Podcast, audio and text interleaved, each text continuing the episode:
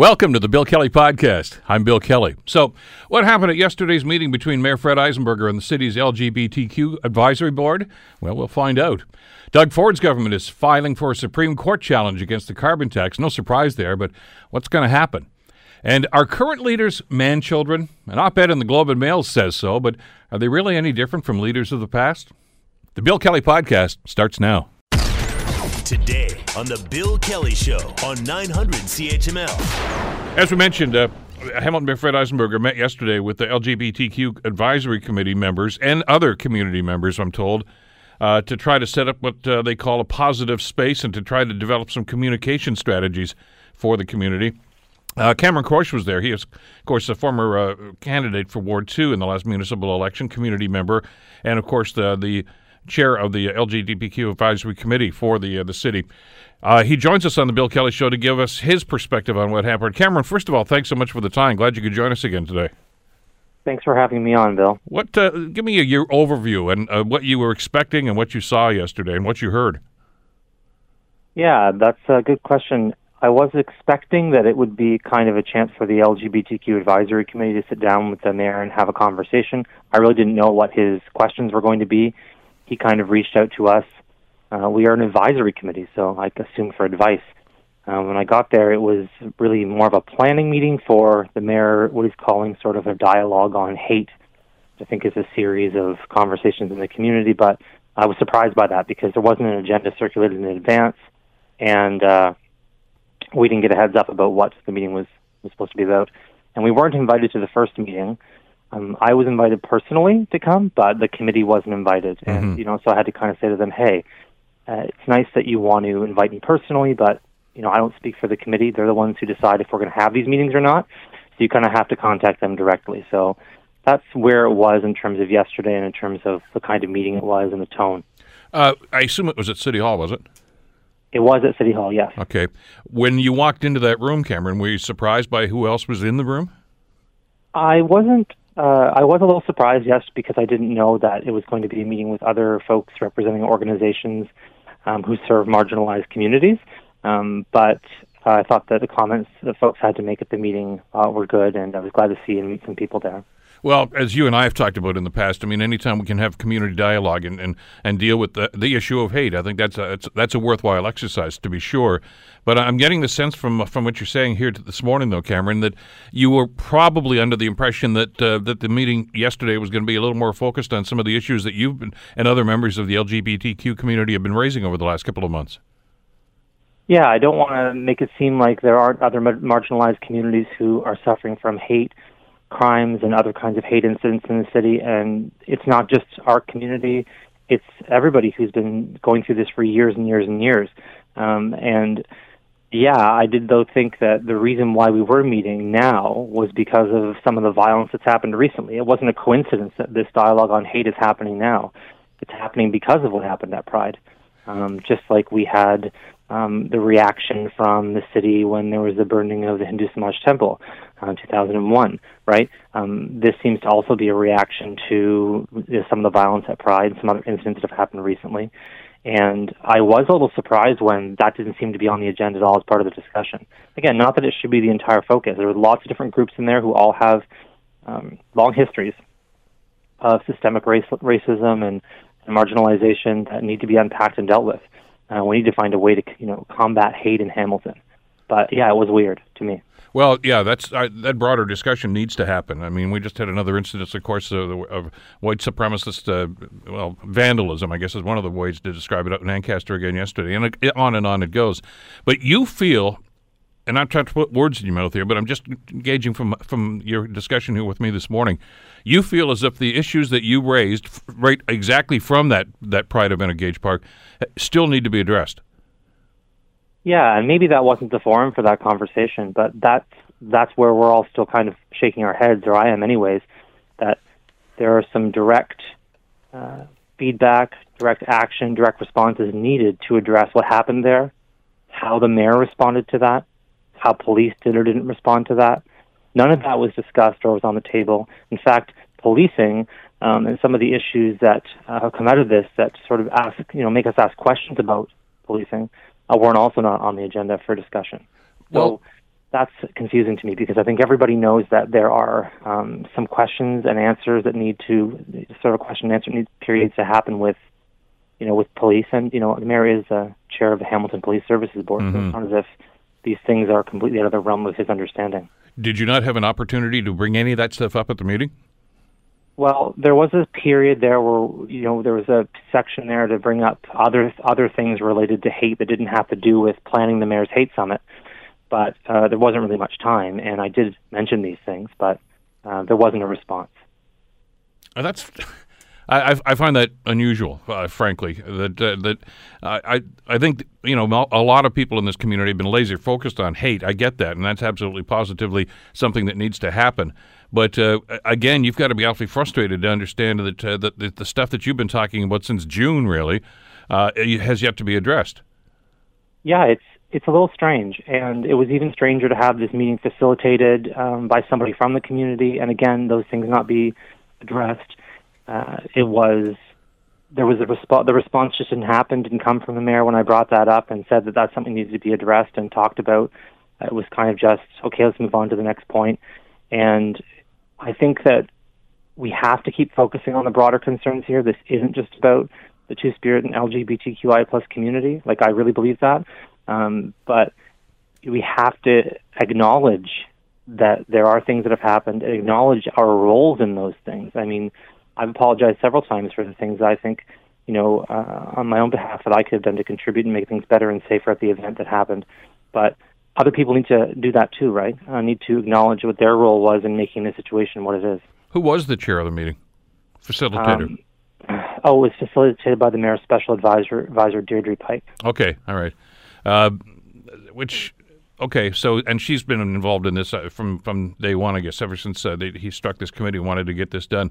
So let, let me. I want to get back to your issues in a second, but let's talk a little bit more about some of the the the, the, the direction that was uh, discussed yesterday about uh, about trying to set up what he called safe places. Well, that was the mayor's uh, word, I guess.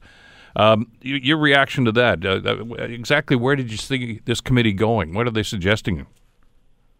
My understanding is that this committee is coming together to help give feedback and support to the mayor about organizing the hate summit that he had planned and talked to council about having a few months back mm-hmm. in October. And you know, walking in there not realizing that there are some people there who are earnestly trying to help the mayor with that work, right? And I get that.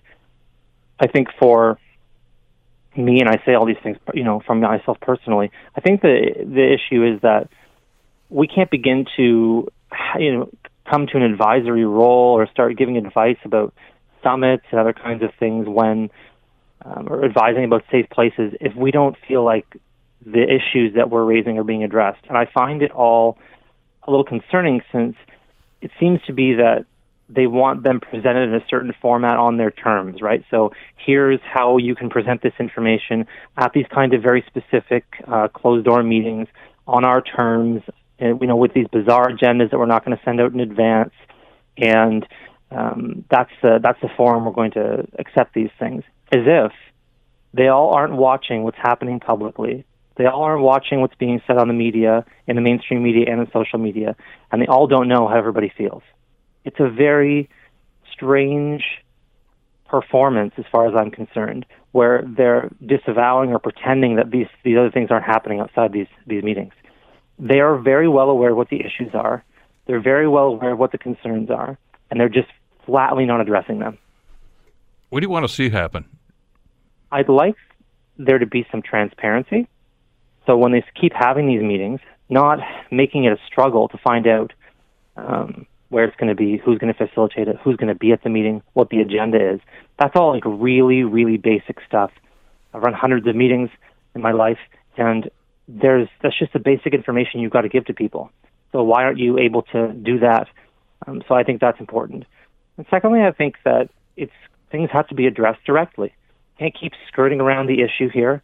Um, there have been some serious questions raised about the participation of police in Pride events after Pride, their surveillance of people. The list is long. And yes, in one way, it's important to, to ask those questions to police directly.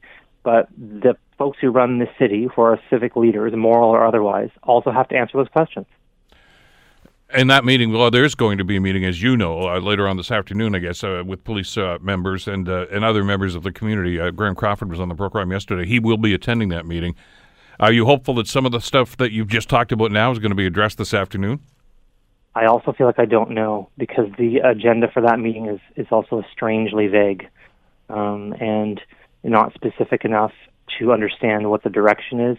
Because again, there's not like there's input from the community on the agenda here, right? It's sort of just here's this agenda, here's this meeting. We invited some people, and you show up. As I think most people who facilitate things or run meetings know, that almost 100% of the time you're going to get a better reaction from people, you're going to get a better answer from people, you're going to get better input when you can provide them a bit of information in advance that's specific so they can have some time to think about it. It's not uh, really the job of the community to come and do this work, right? If the police services or the mayor or other kinds of folks are wanting to improve things, it's great if the community can be there to give advice.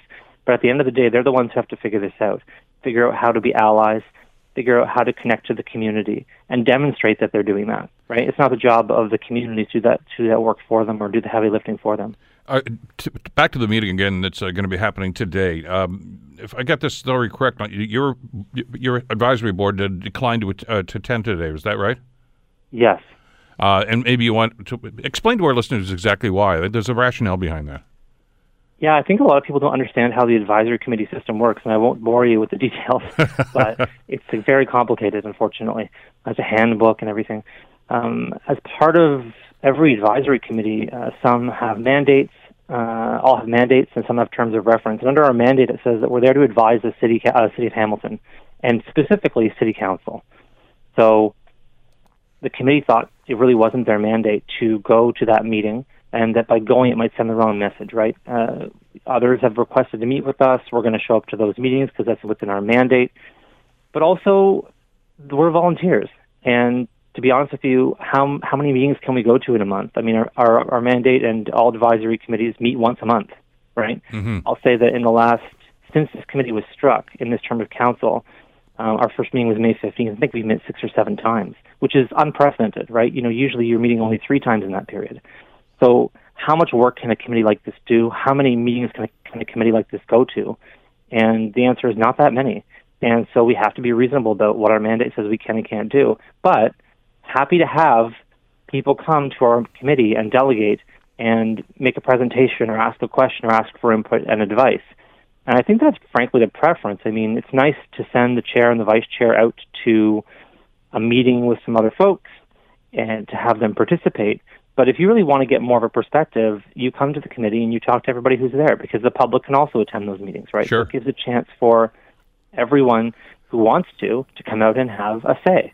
Uh, otherwise, it's happening again in these uh, closed door private meetings, and uh, really limits the ability for people to who are looking for questions to be answered to get those questions answered. How how do you make that happen? Uh, do you, as a committee, do you invite a police services board? Do you invite the chief to a meeting to to be a delegation, or do you wait for them to to ask to be invited?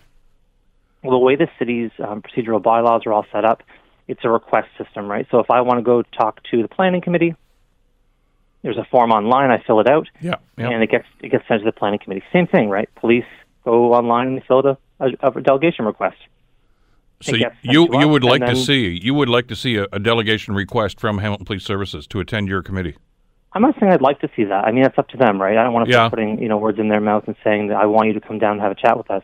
That's not what I'm saying at all, for sure. What I'm saying is if you want to meet with the LGBTQ advisory committee, which it seems like they do since they invited us to this meeting, and you want to have a chat of some kind, or you want to come down and ask some questions, by all means, we have regular monthly public meetings, and everyone's welcome to attend those. And well, we'll see. I guess uh, you're waiting for the phone to ring. I guess it could be kind of nice. I understand you're not you're not suggesting they do this. You're just saying that would be a forum in which you think an awful lot of dialogue could take place, and maybe we could air some of these things that we've been talking about. Yeah, that's the point of this advisory sure. committee, right? It's, yeah. it's it's there to provide advice to the city of Hamilton when asked, also to do other things to support and represent the community. The mandate's kind of long, but also, yeah, we we have had guests there in the past and other terms when I wasn't on the committee. I've heard, and um, people have come by and asked questions, and that's that's kind of the function of that committee, right? And I think that I think it's important for uh, these things to happen in public. I know I've said that probably too much, but I think it's important for our no, it's conversation. it's all, it's all about transparency. I understand that, and and I uh, you're really singing to the choir because I think everybody is on the same page on that level that we need to have a public discussion about this. Uh, and uh, well, I guess we wait to see next steps here and so what's going to happen. The meeting yesterday, uh, and then one this afternoon, and uh, well, the police services is going to have to respond in some way, shape, or form as well. Cameron, we'll stay in touch on this. Uh, thank you so much for the time and uh, for your dedication to this uh, this cause. And hopefully, we're going to get some resolution, or at least move toward one anyway, sooner than later. Thanks so much again. Appreciate the time. Thanks, Bill. Have a great day. You too, Cameron Kroetsch, of course, uh, who attended the meeting yesterday at City Hall. You're listening to the Bill Kelly Show podcast on 900 CHML. The Ontario government is taking up the fight once again against uh, the carbon pricing program that the federal government has put in place. They have filed a Supreme Court challenge against this. Uh, it's rather surprising to an extent because uh, just a couple of days ago, the premier said he was going to maybe wait until after the election and see what was going to happen. But now they're charging ahead on this. Uh, joining us to talk about it, Richard Brennan, retired journalist with the Toronto Star, who covered Queens Park and Parliament Hill a long, long time. Uh, uh, Badger, thanks for t- joining us. Were you surprised by the announcement today? No. He's uh, he's painted himself into a corner. He he has no choice now, uh, because I mean this was a cornerstone of his whole uh, mandate, and that was to to fight the federal government on this carbon pricing scheme, uh, the federal government, and so he has to. I mean, he just he really has no choice. Well, yeah, uh, it's one of the things that he did consistently talk about during his campaign. Uh, you know, stop the carbon tax, etc. But a lot of the stuff that the talking points uh, that he used through the campaign, and I guess continues to use now, have been debunked. But they, yet the argument still goes on. Don't let the facts get in the way. Yeah, I suppose. I mean, even yesterday, Minister Yurek, who, who announced that this was actually going to happen, the Environment Minister, uh, you know, he called it the job-killing uh, carbon tax. First of all, the court ruled that it's not a tax; it's a surcharge, and that's you know the federal government's got to do that. And uh, there have been a number of uh, studies that have been done, independent studies that have been done, that said actually jobs have been created in Ontario since this place, this thing went into effect. Well, the, the problem with the with the provincial government under Doug Ford is that they really have not come out with a very comprehensive plan of their own. They they they said they've come out with a plan that said that they're going to charge polluters. Well, who are they? And and it will be based on how much pollution they create. I mean, it really it's not very solid in terms of how they're approaching it and and who will pay and and how much they'll pay and and so I think that's where part of the problem is they've just not made a case for themselves. If they'd made, I think if they'd actually made an attempt to come up with a plan, that they wouldn't be in that this position they have now.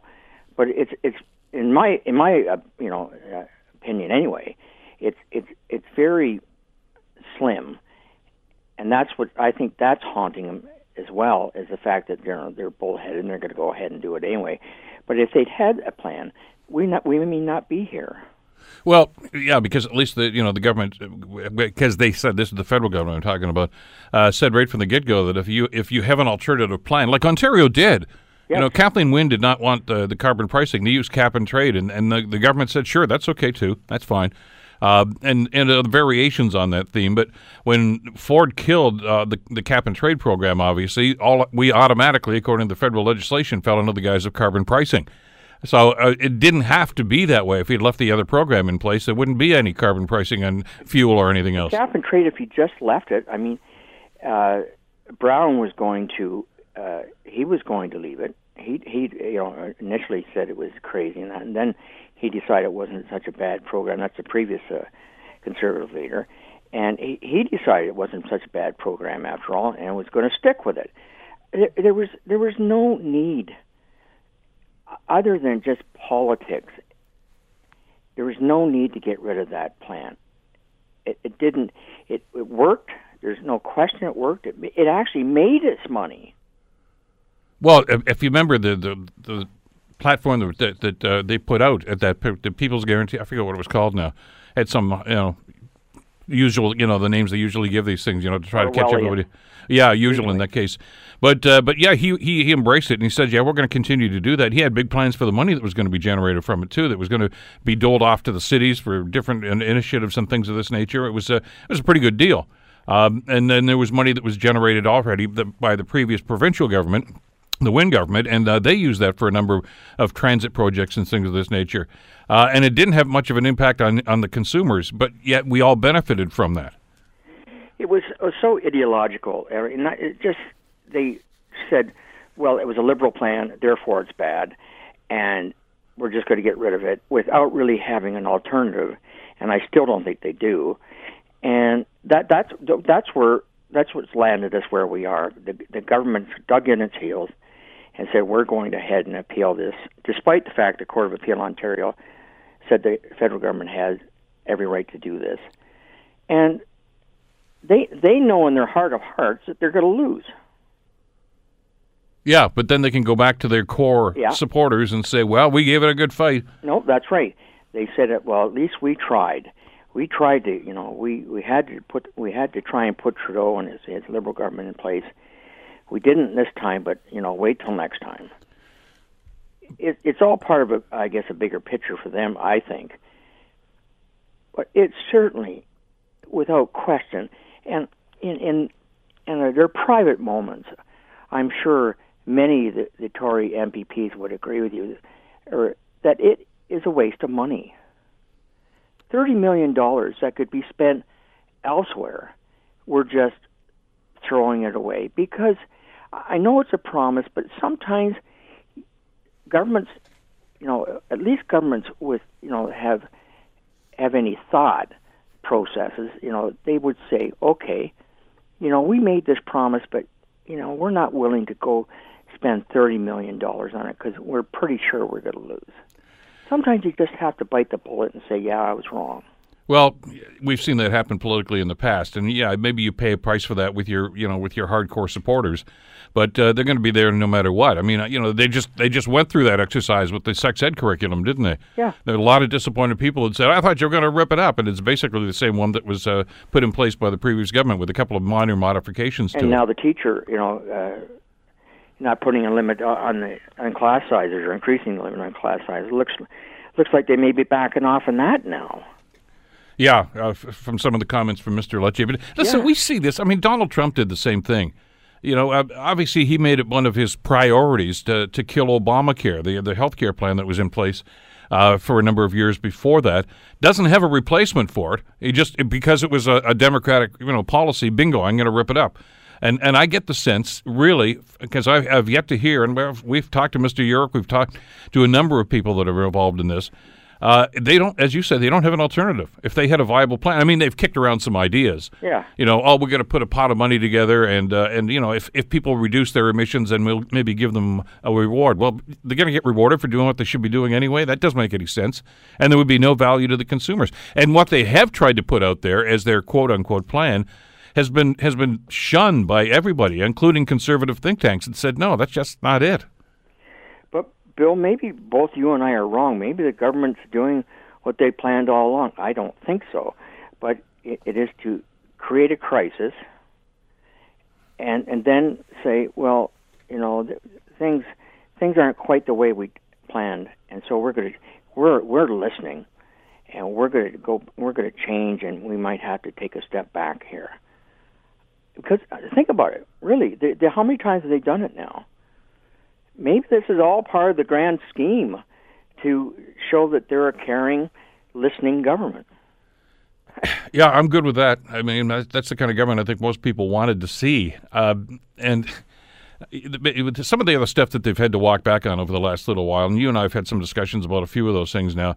Uh, and and uh, maybe from a political standpoint, they think, "Oh, it's embarrassing if we have to modify this or walk back on this." But uh, again, I go back to this whole idea that when he won the election a year and a half or so ago, uh, you know, a, a, lot of politicians fall into this this trap. They just think, you know what, everybody loves me. You know, they they loved everything I was recommending. They loved everything that I promised, uh, and and I got to carry through on this because you know I got a lot of love. I mean, he was shocked, literally. I, I you watch the news coverage on this when those polls came out uh, about a month or so ago that said he was down around 19 or 20 percent approval. You, you, his you could just see the look on his face. Like I, I thought everybody thought was, this was all great stuff. So why not back down just a little bit and say maybe it's time for a course change? Well, it comes from not being having any political experience other than a short time in in uh, City Hall in Toronto. He, I just don't think he knew what to expect when when he took over and and and thought that well, if I say something, you know, it'll just happen. Well, that's not the way it happens in government. I mean, we still got a parliamentary process here to work with at this point, at least. And uh, I, I just I don't know. He's it's these ideas that the government comes up with, and it sounds very much like it was on the back back of an envelope. And that, in the end, could could be their downfall. Is that they just plow ahead with various ideas, and then maybe back off or not back off. But it it looks like they don't know what they're doing. And I'm not saying they don't. Maybe they do. But it looks like, and that's perception is all that matters these days. If it looks like you know they're, they're you know, and, and they're just bouncing from pillar to post, well, it, you know they they'll have to worry about whether they you know get another mandate. The concern I've got is is because I'm not shilling for the carbon tax. I'm not shilling for cap and trade either. I mean, you know, something has to be done. We know that, and I think there's some general consensus. And I think even the province's lawyers admitted that in in the last go around, the, the, the case they eventually lost, that yeah, something needs to be done. And it's not as if the Ford government's saying, "Look, we don't want that carbon pricing stuff. We've got this plan that's just as good." But they don't have that. They're not offering it. But the the, the lawsuit I want to remind people, is not even whether or not carbon pricing is good or bad. It's whether or not the federal uh, government has the, the jurisdiction to, um, to, to pass a law like this. So, I mean, uh, I can't see how they can win that case at all. I mean, you know, the courts, I know, the lower courts already ruled on this, but that's what we elect governments to do. That's what the, the uh, people of Ontario elected Doug Ford to do, is to pass laws. And you can't just arbitrarily say, well, you can't be, you know, we, you shouldn't be allowed to do this. Uh, it, it's it's it's. I think it's it, this thing is is a loss before they even get back into the courtroom. Oh, I, I would say. I mean, and and their of hearts, like I said earlier, they know it's going to lose. If we just change gears for just a second the sticker on the gas pumps, I'm sure you've addressed that already. But I mean, why? Why put make force? You know, apparently, well, they backed off on that too. They said they're not going to fine people ten thousand dollars a day if they don't put those stickers on. It's all part of a bigger picture here where it looks like the government is just plowing ahead with no idea where they're going and then having to backtrack again with a sticker. Yeah, and uh, the, the, premier did clarify that. He says, "No, we're not going to fine them ten thousand dollars a day, but but he is going to fine them on oh, a daily basis. Maybe he said maybe a few hundred dollars a day. There Th- won't be. I here's my prediction: there won't be one fine. Well, because you're going to take on small business. Remember, this is small. These guys that operate these gas stations are small businessmen. Yep. And you want to take on small business? I, if you do that, I'll tell you that is a mistake. Well, one of the biggest uh, uh p- groups that's that's opposed to this whole idea of the stickers is the Ontario Chamber of Commerce. Yes. You know, this, it's not some left wing whack job group that some people like to characterize it. Uh, the Ontario Chamber of Commerce, the Civil Liberties Association says you can't impose this on small business. You can't make them do that. And, and you know, and and the it's going to be challenged. Yeah, it will be. Oh, oh there's no question it'll be challenged it's it's just we're looking for some consistency here and, and some some good governing. Instead, I, I just feel as if it's the whole thing is he's spending thirty million dollars for partisan political purposes. It's it's a liberal government. He doesn't like liberals. We know that. I don't think he likes Justin Trudeau very much either. And and he's using our taxpayers' money to fight his political battle. And I I, I just think that's wrong. Well, as I said, he hasn't got any choice. I mean, he has to do it. Do we like it? No. But in his mind, he has no choice. I mean, we we had the same discussion years ago when the, the when the Harper government was in place. Maybe you don't like what they're doing, but they're they're duly elected, and you know that's that's what they're doing. They can pass laws. You don't challenge that in court. Uh, eventually, somebody did with some of the stuff, the, the tough on crime stuff and everything. But it, it's going to happen from time to time, and uh, you know, you're just you're going to have a government that you may not like, but you still have to respect the fact that that's the government. Well, that's right. You, it's you know, it's a it's a, a parliamentary dictatorship. That's what it is. well, they're going on with it, so there goes our money. It's just seeing that thirty million dollars out the door. Well, actually, I shouldn't say it's all going to the court case because a lot of it's going for those very expensive stickers on the gas pumps too. There you so, go. Yeah, that's it. So I guess that is money well spent.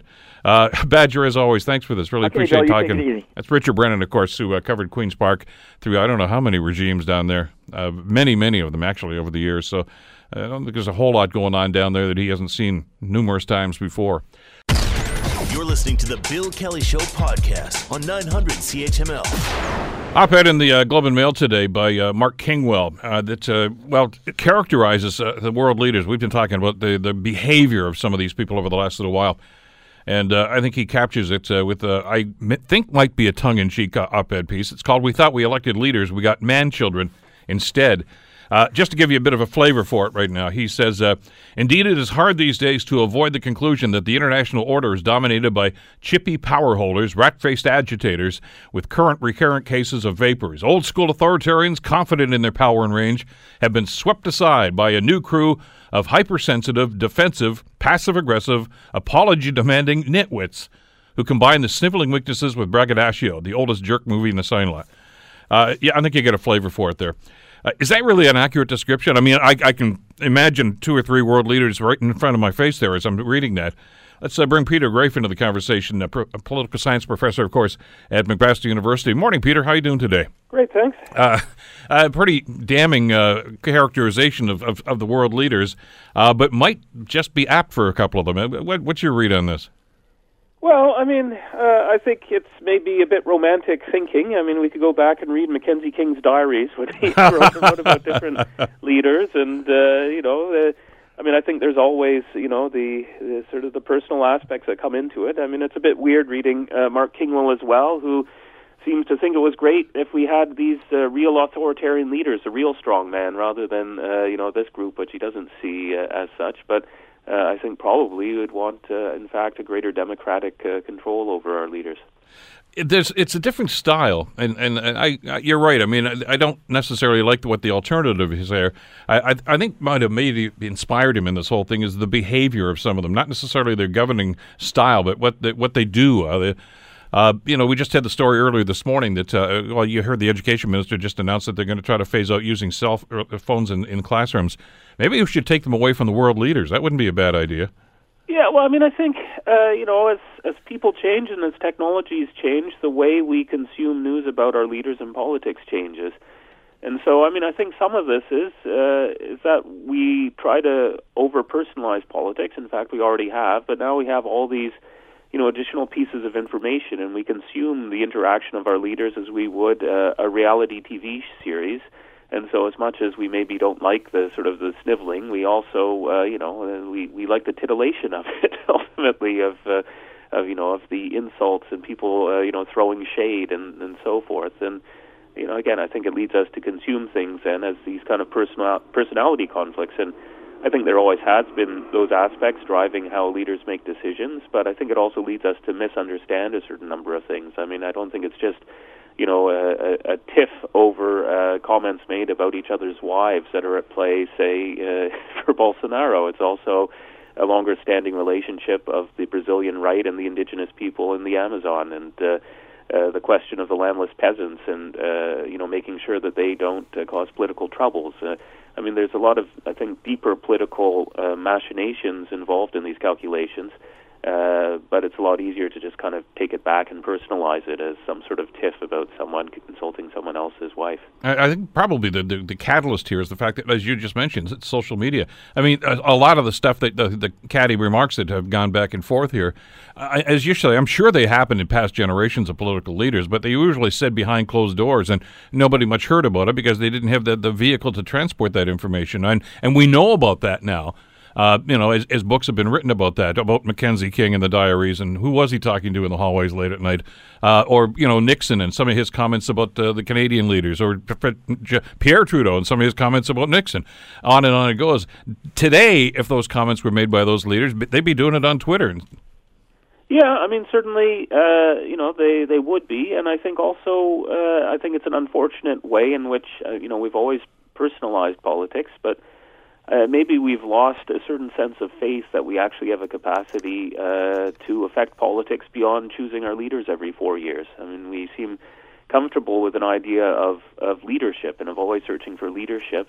Uh, but you know that we elect the right person and they'll do the job. Just like you change the coach when things aren't going well for a, a, a professional sports team and hope things go better.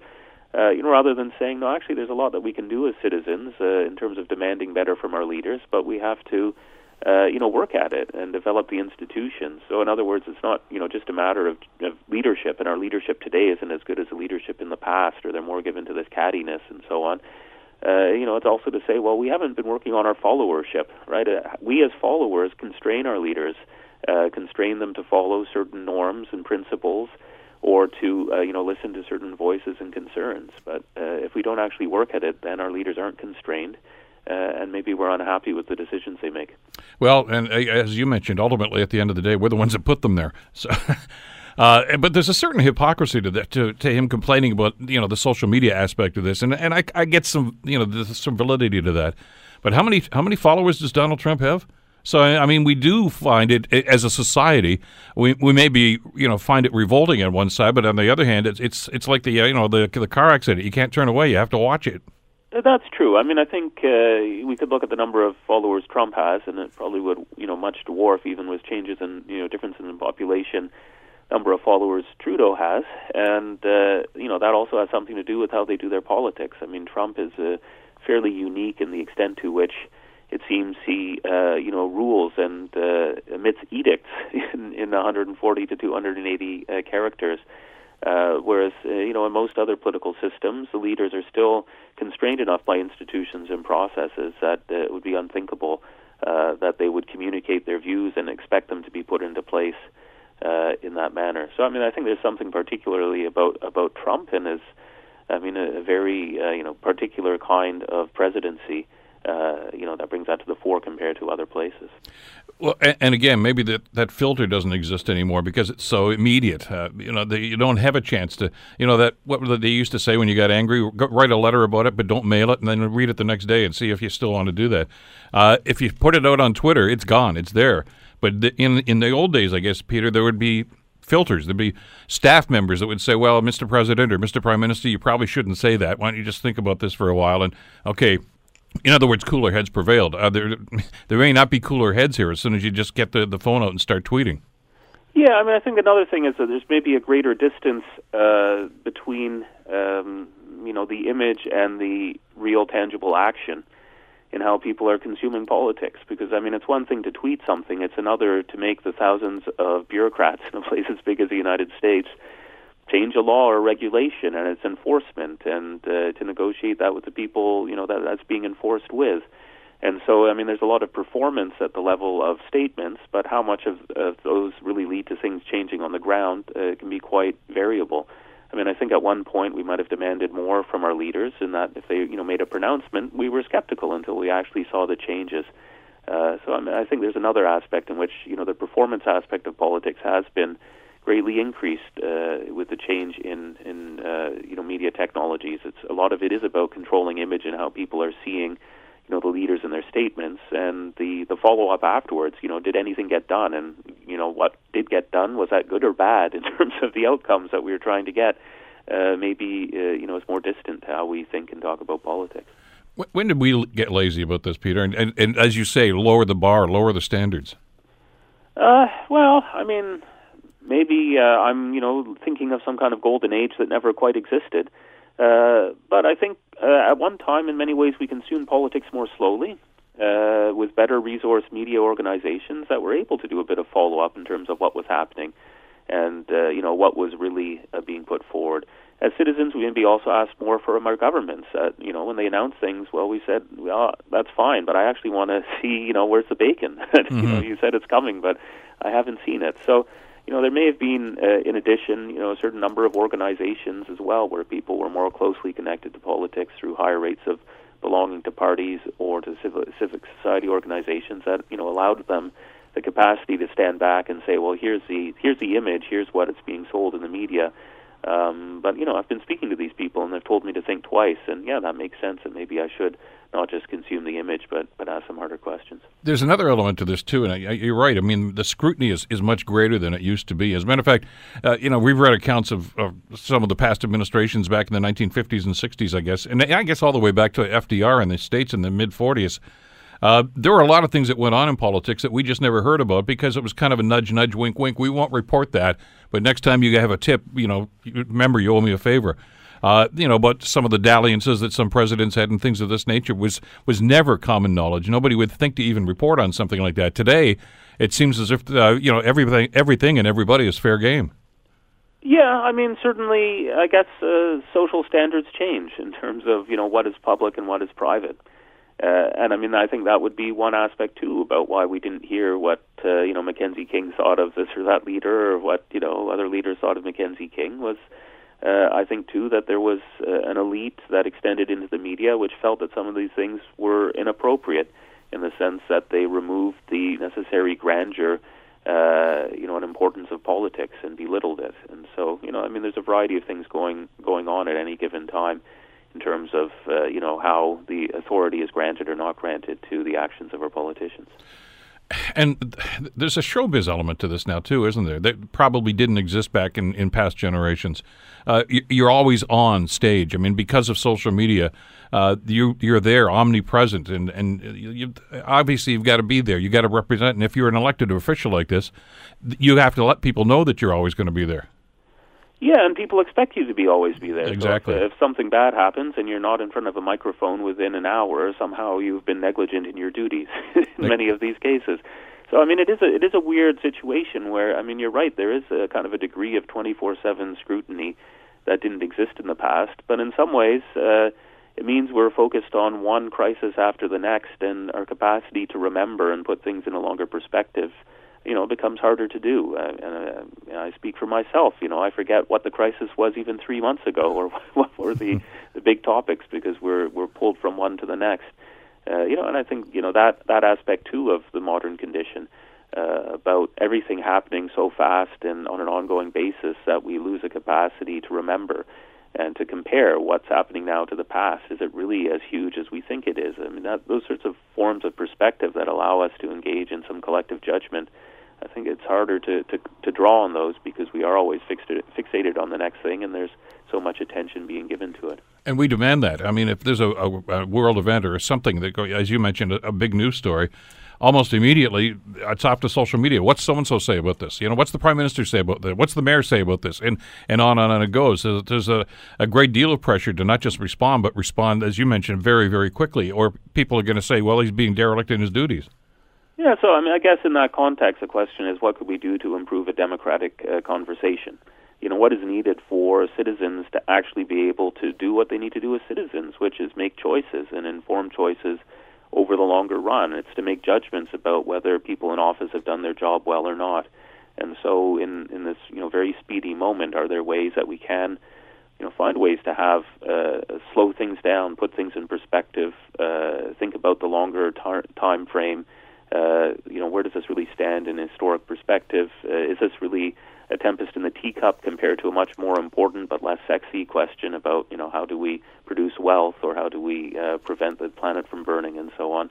Uh, you know, those those you know what what the answer is, I don't know, but maybe that becomes a challenge if you want to pres- preserve a democratic system where we get a chance to make these decisions rather than the kind of the Kingwell view of that. Well, we just need better authoritarians, right? We need, we need to find the strong man who's going to make the right decisions, and sometimes strong men and women make uh, right decisions, but probably they do so because they're constrained by us as democratic electorates who have expectations and will in a sense, punish them if they act in a manner that's inconsistent with uh, our hopes for our societies. Yeah, the other element to this, just to bring it back to the op-ed piece that was in there today too, uh, it, it's I, you could probably accuse the author here of, of, trying to paint everybody with the same brush. I mean, there are certainly examples uh, and Trump comes to mind, and, and, and a few other ones that, that are rather bombastic and sometimes very irritating. We we get that, but uh, you look at the, the way others have governed in the last little while, or what they're continuing to do right now, and they seem to be at least trying to follow the pattern that you've just described. Uh, they may not always succeed, but uh, to, to, suggest that they're all like like a Boris Johnson or a Donald Trump, I think is really unfair. Yeah, I mean, I think we are in a moment where, uh, given uncertainties about the, the, fate of the world and the fate of the global economy, uh, there is an authoritarian impulse. People want to have a sense of order. Uh, there's also many people who haven't been, you know, been working hard but not getting ahead. And likewise, they say this is unfair. We need some sort of authoritarian leader to uh, reward people justly. Um, but yeah, that authoritarian leader can look like Trump or Johnson, although they don't seem to necessarily be bringing the, the fairness people are looking. Uh, you know, another example though would be someone like Angela Merkel, who really was mm-hmm. an authority, but in the context of kind of the German housewife uh, kind of metaphor, right? The person who's going to run the household properly and reward things, but on a somewhat different uh, basis than uh, sort of the bombastic approach of, uh, of Trump and company, and one that seemed to be more consultative and uh, more encompassing in terms of bringing the whole family together and along. Can you are you confident that that we as a society are not going to let the, the, the, the, weird ones control the narrative? Then I mean, it seems that that it's happening all the time, but I'd like to think there's somebody with a little, a little more steady hand that said that's trying to guide us now.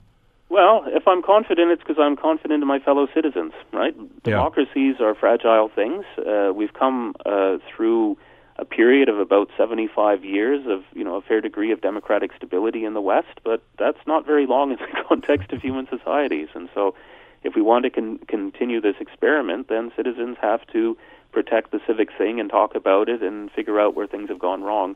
At the moment, I think citizens are being led a lot by their leaders. Uh, I think they have to discover a way of making sure that their leaders respond to them. I mean, the basis of democracy has to be the rule of the people, not you know the rule uh, of the few who are uh, manipulating the people. Amen to that. Peter, always a pleasure. Thanks so much for this today. You're welcome. Take care. Peter Graefe, of course, from McMaster University. The Bill Kelly Show, weekdays from 9 to noon on 900 CHML. The Bill Kelly Podcast is available on Apple Podcast, Google Podcast, or wherever you get your podcasts from. You can also listen to The Bill Kelly Show weekdays from 9 till noon on 900 CHML. I'm Bill Kelly. Thanks again for listening. And don't forget to subscribe to the podcast. It's free, so you never miss an episode. And make sure that you rate and review.